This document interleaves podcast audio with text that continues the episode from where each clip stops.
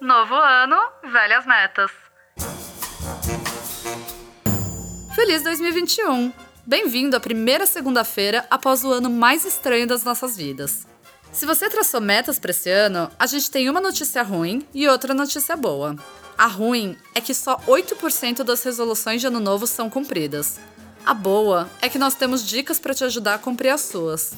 Eu sou a Camila Lafrata e esse é o Semanada, a newsletter em áudio do Nubank.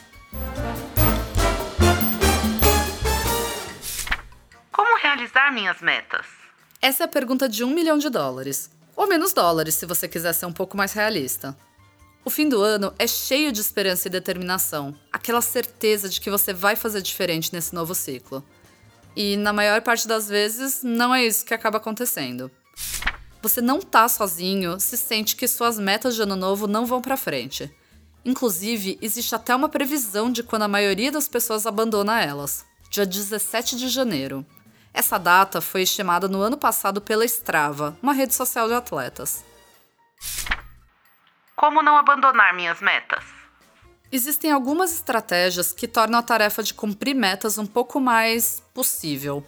Por aqui, a gente gosta muito do método SMART. Método o quê? As metas SMART são metas estabelecidas com cinco critérios claros em mente. A inicial de cada um deles, em inglês, forma a sigla SMART.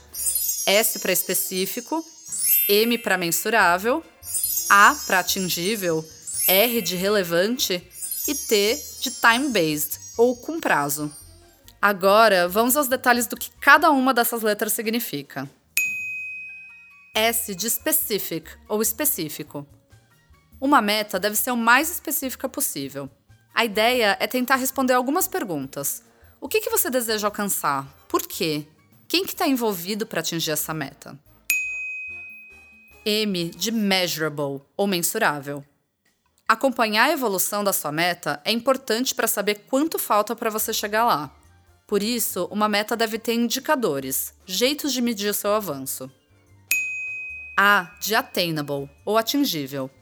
Isso significa que, ao definir a meta, ela deve ser pé no chão.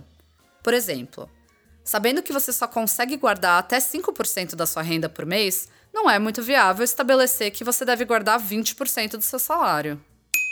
R de relevant ou relevante. Esse critério consiste em entender qual o impacto dessa meta na sua vida, no seu negócio ou em alguma outra área. Quanto mais relevante, maior a motivação para trabalhar até atingi-la, e mais prioridade ela vai ter em relação aos seus outros objetivos. T de time-based ou com prazo é o tempo estabelecido para que essa meta seja alcançada. Podem ser semanas, meses ou até anos, vai depender do seu objetivo. Essa data limite e a linha do tempo devem ser definidas também para você poder avaliar se está fazendo progresso e se está usando seus esforços da melhor forma. Um exemplo prático de meta SMART. Vou pagar uma dívida de 200 reais. Esse é um objetivo específico, S, e fácil de ser medido, M. Ele pode ser atingido, A, e é bastante relevante para sua organização, R. Mas provavelmente quitar esse valor depende do prazo que você estabelecer, T.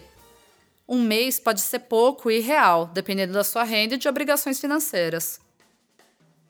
Um contra-exemplo agora. Vou começar a guardar mais dinheiro. Mas mais quanto? Para quê? Em quanto tempo? Se você não conseguir responder essas perguntas, vai ficar muito mais difícil de cumprir a meta. E, convenhamos, também mais difícil de manter a motivação. Mas além das metas SMART, tem algumas outras dicas que podem te ajudar. A importância de colocar no papel. Um estudo conduzido pela professora de psicologia americana Gail Matthews na Universidade Dominicana da Califórnia descobriu uma outra estratégia que ajuda a cumprir objetivos pessoas que escrevem suas metas apresentam chances maiores de atingi-las. O método SMART funciona nesse caso também. Ao registrar seu objetivo, vai lhe garantir que todas as informações estão lá, incluindo o prazo em que você quer cumprir e o plano que vai te levar ao sucesso. Última coisa: não seja duro demais com você mesmo. Novos ciclos são bons motivadores para respirar fundo e começar um novo objetivo, mas ninguém é obrigado a ser sempre a sua melhor versão. Aliás, essa coisa de dar conta de tudo nem existe. Não desanime se não conseguir atingir sua meta logo de início. É só voltar para o papel e planejar de novo. O Semanada de hoje fica por aqui. Gostou desse conteúdo? Você pode fazer como mais de um milhão de brasileiros e recebê-lo toda semana por e-mail. O link para assinar a newsletter está na descrição do programa. Aproveite e siga a gente no seu aplicativo de streaming, agregador de podcasts ou no YouTube. Até a próxima! Quem faz o Semanada? Conteúdo: Camila Lafrata. Captação: Nicole Samperi. Edição: Luísa Gurgel. Produção executiva: Alana Morgante. Direção de arte: Fernanda Ferrari.